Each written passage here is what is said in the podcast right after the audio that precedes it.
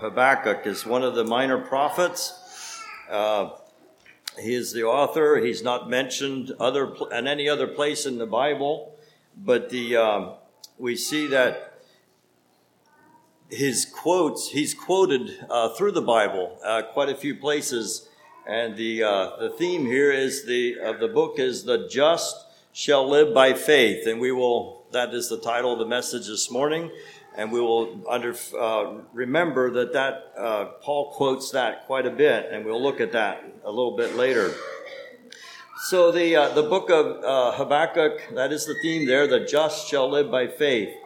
Now the um, okay, so here we go. It's a unique from any other uh, of the of the minor prophets in that it's a prayer journal we can see that two thirds of this book, as we're going to see, is a dialogue between Habakkuk and God. It's initiated by Habakkuk and God answering him. So we see that he's bewildered and perplexed in the things he sees. He's confused and he's, he takes it to the Lord and he has questions for God and he could be called the prophet with questions. Uh, so this book tells us of his personal journey here, how he struggles with uh, how God is good when there's so much evil and tragedy in the world. And that is very true today, very relevant. We can look at all the evil and the tragedy in the world, and we can look around and can say, Where is God in all of this? And and I believe others in the Bible, like Asaph in Psalm 73, had the same similar questions, you know, like, why do the wicked prosper? And this is where Habakkuk is. He's a pro- the prophet with a, a problem. So we're going to see him. He's going to go from questioning to trusting God to praising God. And that's the three points this morning. Habakkuk questions God. Habakkuk trusts God, chapter 2. Uh, and chapter 3 is where we're going to see Habakkuk praises God. He ends up with praising the Lord with an outstanding testimony of faith. So there's the uh, the three the three points that we want to look at this morning. But the first one is that Habakkuk questions God. Let's read a couple verses out of Habakkuk 1 in, in chapter 1 and verse 1. It says, The burden which Habakkuk the prophet did see, O Lord, how long shall I cry? And thou wilt not hear, even cry out unto thee of violence, and thou wilt not save. Why dost thou show me in why dost thou show me iniquity and cause me to behold grievance? For spoiling and violence are before me, and and there and there are they that raise, raise up strife and contention. Therefore the law is slacked, and judgment doth never go forth. For the wicked doth compass about the righteous. Therefore wrong judgment proceedeth. So here we can see he starts out by, by saying, How long shall I cry? And that was like Jeremiah's cry, How long? We can see here he was, uh, he must have been praying about this a while. And you know, sometimes we too can pray about something for a while and we just don't have answers. Or we see that uh, God doesn't seem to hear. But we see here his how long, we see his humanness and his impatience. And basically, his first question comes down to this How is it possible for so much evil and injustice to exist in Judah, and God, you don't seem to do anything about it? You know, his first basic question complaining here was the state of Jerusalem, the state of the, of, uh, the people of God and the, the city of God, Jerusalem.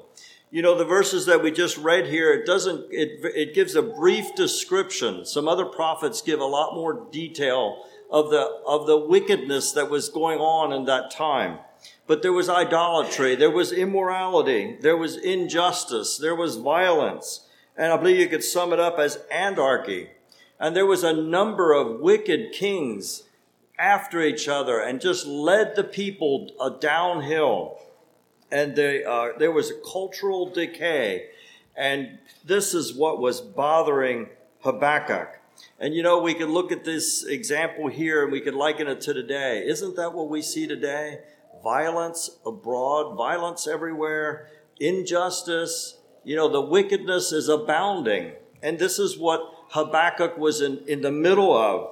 And he's saying that the, the law is slacked in verse 4. You know, the law is not working.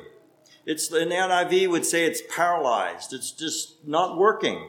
The law was given to uh, to restrain evil, and it wasn't working. In, ver- in the latter part of verse four, there it says, "And wrong judgment proceedeth." Uh, so their justice was not being uh, was not prevailing. Violence was filling Jerusalem, and that's what we see today. You know, violence in our streets and injustice. The uh, the wicked were surrounding the righteous, and Habakkuk was troubled by this. And it comes back to this uh, to this last the, the question: How is it possible for so much evil and injustice in Judah, and God, you don't seem to be doing anything about it? Was what is uh, his what it came down to? God, you're doing too little. And he says, you know, how long? He's crying out, how long? You know, God, why are you making me look at this injustice and violence and you're not doing anything about it? And I'm praying about it. Now, one thing we need to notice is that he takes it to the Lord. It's the best place for him to go with it, and it's the best place for us to go with a, uh, uh, with a question or with a complaint you know, we can take it to people and they can sympathize with us and they can argue or whatever, but God will hear us and He will tell us, as He told Habakkuk here. So, one thing that we see is in, in verse 3, it starts with a why. And you know, all of our questions start with a why. You know, why, the why keeps coming up. Why this and why that? It's a common question when we talk to God. And let me say here that it's, it's not wrong for us to ask questions, you know, to ask God why. Jesus asks God why. Jesus says, My God, my God, why hast thou forsaken me? David said the same thing. Uh, what Darrell was reading this morning in our devotional. You know, David had some of the same questions, and I believe he said the very same thing. My God, my God, why hast thou forsaken me? Job had why questions. So if God can handle our why questions you know, fathers enjoy their children coming to them and asking why. Why this? That's not what, that's not irritating to a father. But our, one of the, but we shouldn't stay there in the questions. You want that questioning to move on to trusting. And that's what we're going to see. God wants us to trust Him and, uh, and then ultimately to praise Him. But if we stay in the questioning stage, it's going to frustrate us.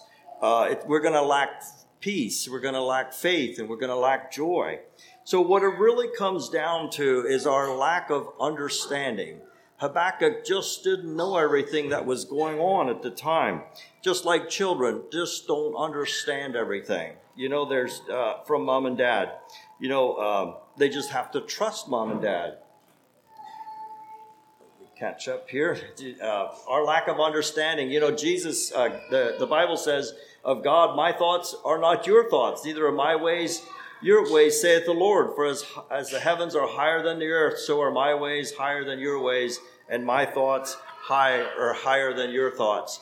You know, there's some things on this side of heaven that we will just not understand. God, God doesn't give us the full explanation of everything, and we, we are not able to comprehend everything. And so it's not going to make sense to us, but it makes sense to God. So our, our why questions are simply saying, I don't understand everything. You know, it's good that we have quest, uh, scriptures like this included in the Bible to show us that even the prophets, we think these prophets, we put them up in a pedestal and they had their act together and they did everything just right. But they were ordinary men like you and I. You know, we have, they, Habakkuk had questions and he was confused and it's encouraging for us to read this in the Bible to know that Habakkuk wrestled with some questions. And it's the same questions that I believe all of us at some point in our lives, and maybe someone right now is wrestling with. You know, God, why, why did God allow this? Or why did I lose my child? Or why did my child get cancer? Or, or why, why, why didn't God intervene? Why, why do the wicked prosper? You know, Habakkuk just couldn't reconcile this bad world that he was in, surrounded by with a good God. And that's exactly what Asaph in Psalm 73 had the same similar questions. You know, why do the wicked prosper is what he was trying to wrestle with. And why does sin go on? Why must we suffer because of sinners? You know, will, will righteousness and justice ever prevail? You know, Habakkuk says to God, you know, it's, it's like, it's like he's not doing anything about it. Why isn't God doing, what, what is God, why is he doing nothing is the essence of his complaint. But God answers him in verse 6, or uh, verse uh, 5. It says in verse 5, um, God answers, Behold ye among the heathen, and regard, and wonder marvelously, for I will work a work in your days which ye will not believe, though it be told you. So here God did answer him, and he says, Look out, look out, zoom out, broaden your view, Habakkuk. Don't be so narrow minded. Look at history.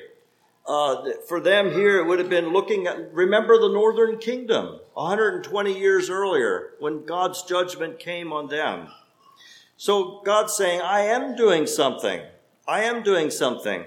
And, and he says that it's going to be in your lifetime, in your days. And then he says, you wouldn't believe it if I explained it to you. Now, Paul quoted this verse uh, in, in Acts, not word for word, but, you know, to the unbelieving Jews. For I will work a work in your days, a work which you shall in no wise believe, though a man declare it unto you. So Paul uh, quoted Habakkuk here, but this this here this this mighty uh, wonder uh, this this mighty act of deliverance was not like crossing the Red Sea or something like that, but this was judgment for Judah. That's what was coming.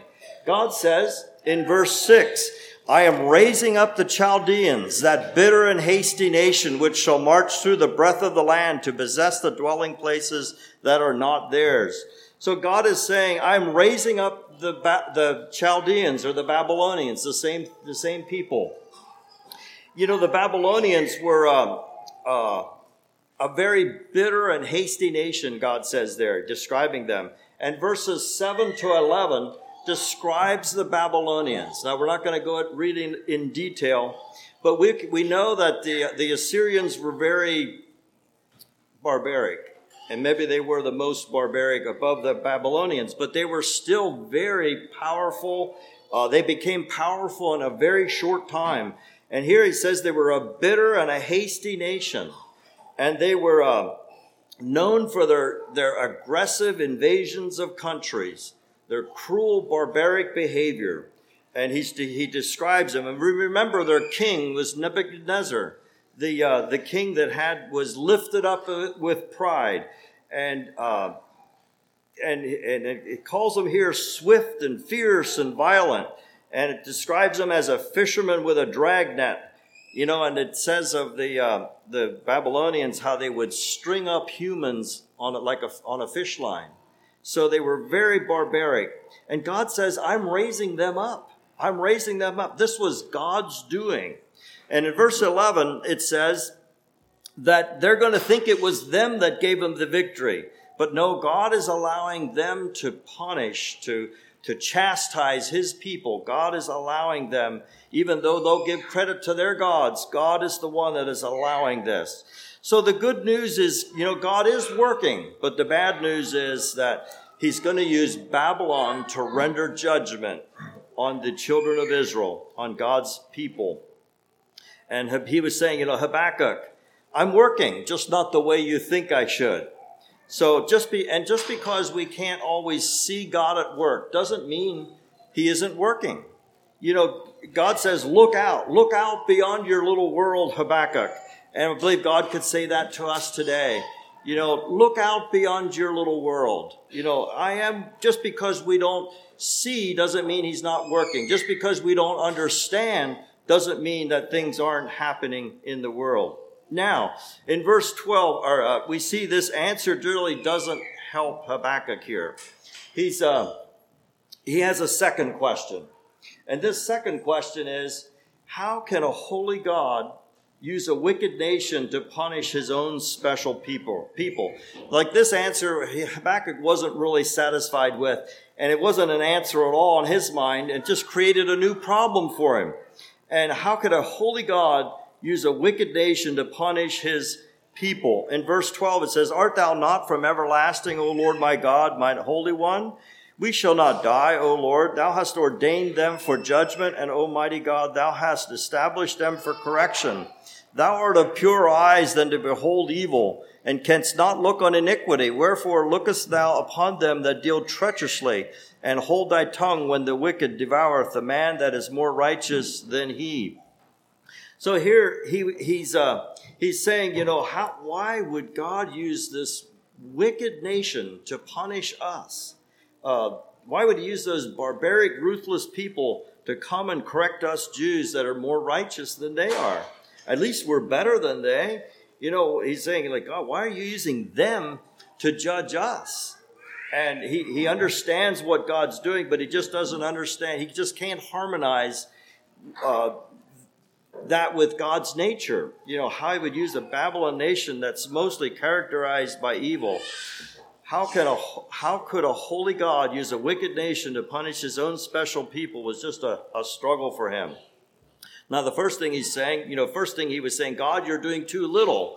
Now he's saying, God, you're doing too much. Like, like, uh, like God's coming down with a, with a sledgehammer. You know, he wasn't asking for this. He was just asking to see justice in Jerusalem and and now and not this and that's when he says in verse 12 or verse 13 it, it's uh he says you are too pure to stand by and let that happen like god you wouldn't do something like that uh, but the truth is god did. God will. God judgment did come. So now let's think about it a little bit. God uh, doesn't answer. Habakkuk had these questions but god doesn't really answer the uh, the questions at least the why part of it. But maybe they, they, with the second, with Habakkuk's second question, he says, okay, God, I don't understand all this evil and wickedness, but your answer is to, re- to use a really wicked people to deal with our little wickedness. That just doesn't make sense. And he, but he doesn't re- directly answer the why, at least the why part, but he answers the how. He tells them in, in the, uh, the next chapter, in chapter two, is how they are to live in difficult times uh, when, when life doesn't make sense. You know, the, the just shall live by his faith. The just shall live by his faith. You know, God is telling Habakkuk, just trust me. Trust me. And, and uh, when, when Habakkuk trusted God, the questions went away. The questions went away. And then he bursts out in praise in chapter 3. But chapter 2, we see how Habakkuk trusts God. He trusts God. There's a process here that moved him from the questioning to the trusting. And we want to look at it a little bit closer here, how he moved from this questioning to trusting. And uh, we're going to see how he goes up in a watchtower. Let's read in verse chapter 2 and verse 1. It says, I will stand upon my watch and I will set upon the tower and will watch and to see what he will say unto me and what I shall answer and when, I, when I'm reproved. He was expecting to be corrected. And the Lord answered me and said, Write the vision and make it plain upon tables that he, that he may run that readeth it. For the visit, vision is yet for an appointed time, but at the end it shall speak and not lie, though it tarry. Wait for it, because it will surely come, it will not tarry. Then verse 4 Behold, his soul which is lifted up is not upright in him, but the just shall live by his faith. So the just shall live by his faith. So he goes up in this, we're, we're talking about how he moved from this questioning to the trusting. And he goes up in a watchtower. He says, I'm going to seek my father and see what he will say. And he was waiting for an answer. You know, he started out in the valley. Now he's in the tower and we're going to see him end up in the mountaintop. Three things stand out that uh, when he goes up in the watchtower. Number one, we see that he was uh, the determination. He had a determination I am going to seek the Lord, I will stand in my watch. God will answer a sincere seeker. Many examples of that in the Bible. Number two, we see the isolation. He was getting away it's like going to a cabin, no Wi-Fi, no no cell service, no distractions, and he was quiet. Quiet time. He quieted his heart in a quiet place. Had quiet time. We're talking about how Habakkuk moved to this uh, to this trusting stage. And then he had expectation. I will see what he will say. He believed that God was going to speak. He believed, you know, if we if we believe that God's uh, going to speak and, and deal with us, he probably he, he will. If we if we say if we think that he's not going to, well, he probably won't. He says, I'm going to seek God, I'm going to get away, and I will hear what he will say. That he's going to speak to me. That's faith that honors God. That's a spirit of expectancy. And God did answer. God did answer. He said in verse 2 write the vision and make it plain. And what's the vision? The Babylonians are coming. The Babylonians are coming. Make it plain. It's like write it on a billboard that anybody that walks by can drives by can see it. Or maybe for today, it's put it on Facebook. The Babylonians are coming. That was like saying judgment is coming. That and uh, and make it plain. Don't beat around the bush. And it says in verse in verse three there, it, it will come in in His appointed time. You know, in, in the first, in chapter one, we see God telling Habakkuk, it'll come in his days, in his lifetime. Doesn't give a date, but he says it'll come in his day. So, and then we have, so that's the message. The Babylonians are coming. And then in verse four, we have the anchor verse of this book. The anchor verse, it says, Behold, his soul, which is lifted up, is not upright in him, but the just shall live by faith. Here we have two groups of people we have the proud on the one side and we have the faithful on the other side. And it says, Behold his soul. Whose soul? It's talking about the Babylonians. The Babylonians, the what God described in the second half of chapter 1. And especially Nebuchadnezzar, their king. He had a puffed up heart. Daniel 4 talks about him charioting around Babylon and saying, you know, look what I have done. And we see the, the end result is that he was humbled and God, he was, he ate uh, grass like an animal for seven years. But that's the contrast, the proud. Behold, his soul, which is lifted up, is not upright in him. But the faithful, but the just shall live by faith. It's talking about walking by faith, not being puffed up with arrogance and abilities and whatever, but the just shall live by his faith. It's walking by faith. This is the anchor verse. This verse is quoted uh, other times in the New Testament here. But when we think about this verse in the New Testament, we think about this verse as, as uh, well, let's look at it in the, uh, it's quoted three times in, in Romans and in, uh, there we see the, the, the just shall live by faith. And then we have it in uh, Galatians and in Hebrews.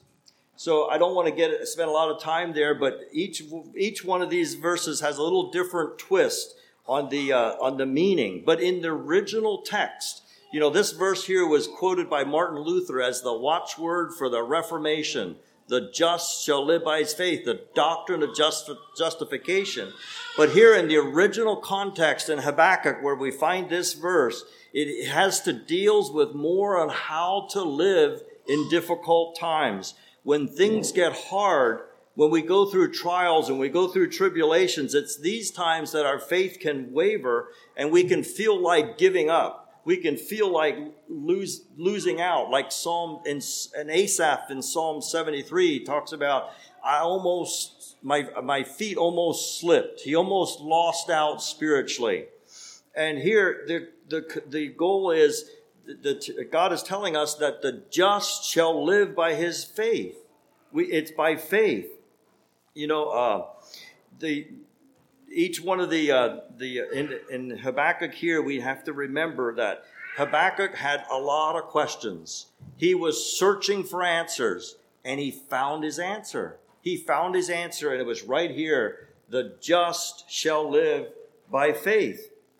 Habakkuk was Habakkuk was talking was was taking everything that God said to him and he was reasoning through it and he came to his own conclusion of how much that he ought to trust God. The only solution was trusting God. The just shall live by his faith. Living by faith, that's what God told him to do. It didn't answer the why part, but it answered the how. How he was to live. It didn't provide answers for his questions, but the, the questions went away. The questions went away. You know, when we realize that we can't change something or we can't fix something or we can't understand something, then all we have to do is lean on God, lean on Christ, trust Him. And there's many verses, God's saying, I want you to trust me. God's telling Habakkuk and God's telling us today. And there's many verses through the Bible that will say this. The Lord is my rock and my fortress and my deliverer, my God, my strength, in whom I will trust, my buckler and the horn of my salvation and my tower. You know, it's the same for us. That is the answer. Some things in life will just not have easy explanations.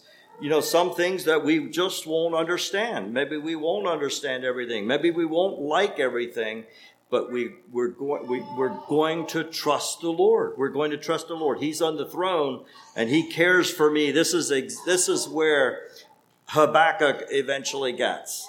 He goes from the questioning to tr- a full trust in the Lord, and it's going to change him. Now, in, uh, in verses in verses five to the end of chapter in chapter two is five woes here, and uh, we're not going to go into them. But this is uh, it's talking about if we go if I back up, we're talking about the puffed up soul, and these are five verses, five woes against the Babylonians. And God is telling Habakkuk the Babylonians will be judged for certain glaring sins that they've committed. And then he goes on, he comes, describes them in five woes in verses 5 to 19. And large, and large are their greed and violence and covetousness and drunkenness and idolatry. But God's telling Habakkuk, judgment will come to the Babylonians too in God's time. Now I'd like to move forward to the last verse of chapter 2 and verse 20. And this is getting back to Habakkuk. I think this is his, his last step to fully trusting the Lord. That he had silence before God. Silence before God. And the verse there in verse 20 it says, But the Lord in his holy temple, but the Lord is in his holy temple. Let all the earth be silenced before him. So now Habakkuk just heard all the woes that were pronounced against Babylon. And then we come to this verse here. It says, The Lord is in his holy temple be silent. Be silent. He got to the place where he said, I know God is seated on the throne. And that's exactly where Asaph got to the place. He says, Asaph was, you know, how why do the wicked prosper? And he almost lost his footing. And he comes to the place at the end of Psalm 73 and he says, Until I went into the sanctuary of the Lord, then I understood their end. Then I understood till he saw the Lord. Habakkuk got a glimpse of God. He saw the Lord and he says, I need to be quiet. I need to be quiet. Silence before God. Did his vision of God bring the silence? You know, what, what do we think of silence today? Is silence worship? Can we be silent and worship? The Lord is in his holy temple be silent before him. Wasn't it Job that said, after God started speaking, he says, I, I, I will be silent. I will be silent. When he saw who God was. You know, I believe silence can be worship. I believe the Quakers had a period of silence in their worship service. But Habakkuk was silent and thought about all that God said. And when he was silent, he no longer had questions. He was no longer complaining. You know, after his periods of silence, when he started talking again, we're going to see Habakkuk was a changed man. He started praising God. He was started singing, bursting out in worship. As I was silent before the Lord, he saw God on the throne, in, con- in control, in charge. And he burst out in praise. No more questions. They disappeared. And it brings us to the last point. You know, Habakkuk praises God. He went from that questioning to trusting, and now he bursts out in praise. Bursts out in praise. Now, how long did that take? We were going through it in a half an hour here, but how long did this take in Habakkuk's experience? You know, was it weeks? Was it months? Was it years? We don't know. But God, the goal is, God's goal is to get us to trust Him. We can't change circumstances. We can't, we can stay in the questioning mode, but we're only going to torment ourselves. We need to trust him and then we can rejoice. Then we can rejoice.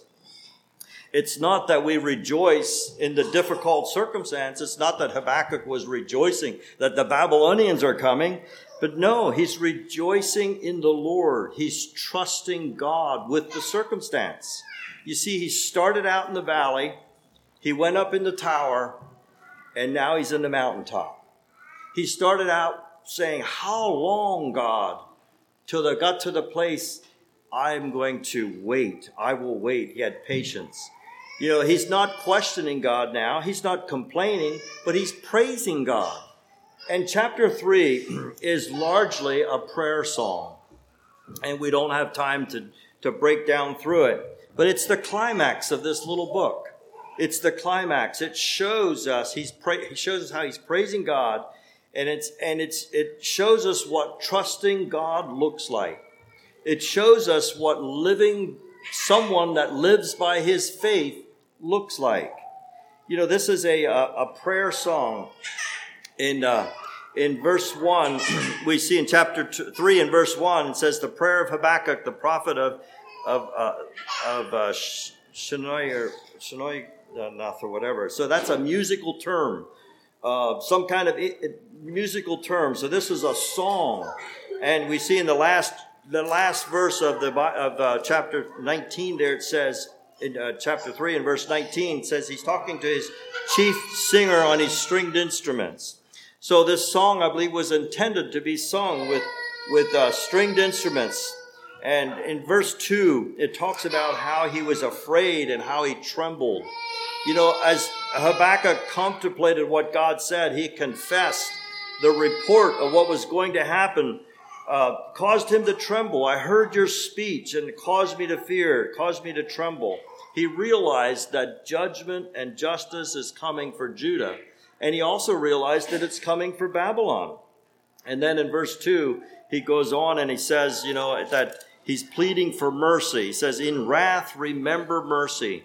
You know, he's, he's asking God to be as merciful as he can when he comes in his wrath. He's not saying that God shouldn't bring wrath, but he's saying, when you come in wrath, be as merciful as you can. So the, the, the, the gist of this chapter three is, you know, he, the, the prayer song is he praises the person of God. And then he praises the power of God. And then we see his, he praises the plan of God. He's praising God. Expresses a uh, strong faith in spite of unfavorable circumstances. And one thing that he recalls that you, we can look at is, is in the, the faithfulness of God in the past. You know, he says, since God is faithful in the past, I'm going to trust him in the future. And like for us today, I believe we can learn from that. You know, if we are troubled like he was, and we are at times, and one of the things that can help us to increase our faith is just to remember God's faithfulness on our lives in the past. God is faithful, and we can remember that. And that, and no matter what we're going through, the faithfulness of God in the past can be an inspiration and an encouragement to us. You know, Habakkuk is saying, Lord, I heard of your deeds and I stand in awe. You know, when I heard, I understood. He began to understand. And then we have this great confession of faith. This great confession of faith. You know, he literally applied what uh, he literally applied what he said when he said, "The just shall live by his faith." In verse 17 says, "Although the fig tree shall not blossom, neither shall fruit be in the vines, the labor of the olive oil shall fail, and the fields shall yield no meat. The flock shall be cut off from the field, and there shall be no herd in the stalls. Yet I will rejoice in the Lord; I will joy in the God of my salvation." The Lord God is my strength, and he will make my feet like hinds' feet, and he will make me to walk upon high places.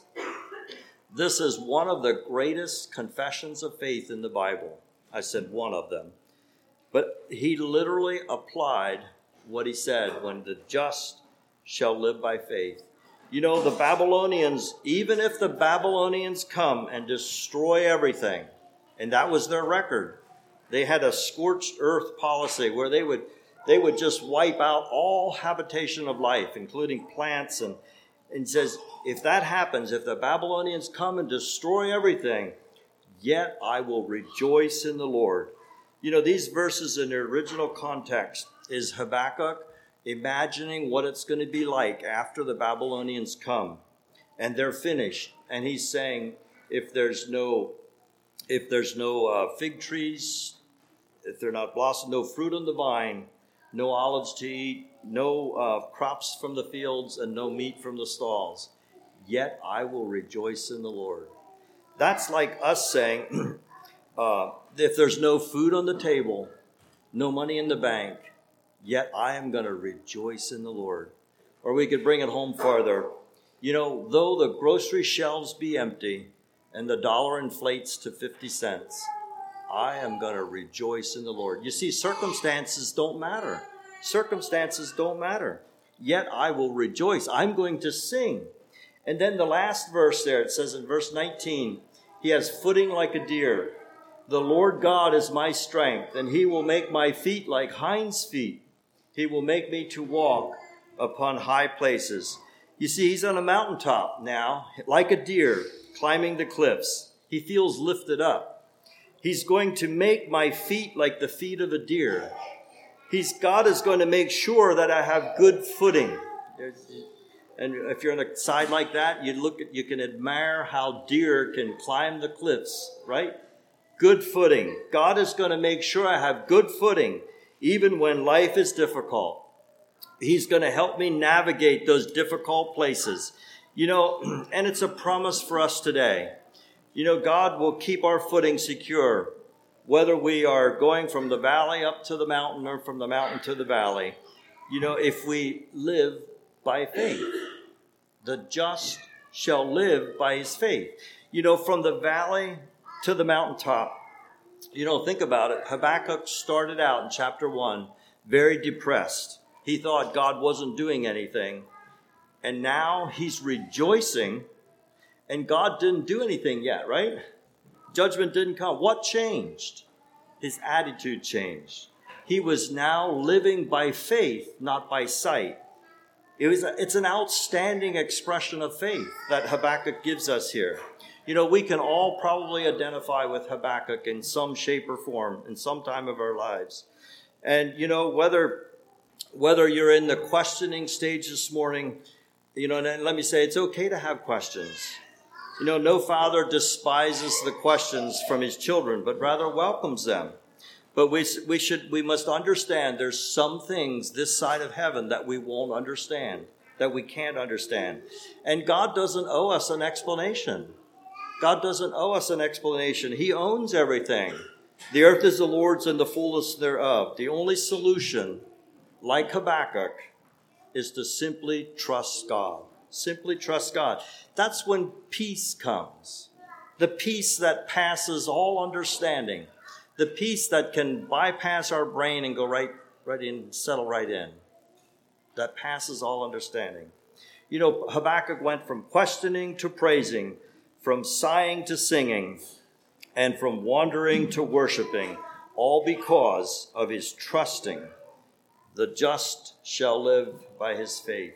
One thing yet, the uh, this I have it highlighted there. Hinds feet, hind high places. There's a book by that that it's an old book and uh, a very good book. It's an allegory like Pilgrim's Progress, taken from Habakkuk. Lessons we can learn. So let's uh, let's remember God wants us to simply trust Him. The just shall live by His faith. Let's pray. Heavenly Father, we thank you for your goodness and love to us. Thank you for the examples that we have in your word that we can learn from.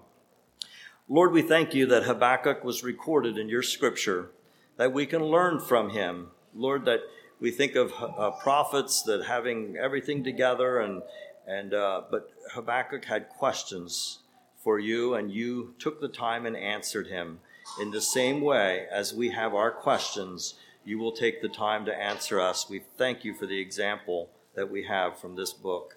Lord, I pray for each one that is here this morning. If anyone has is in the questioning stage, Lord, help us to move on to the trusting stage and to the praising stage. That we could uh, just simply trust you because you alone are trustworthy. Father, I thank you for each one that is here this morning. Make us a blessing.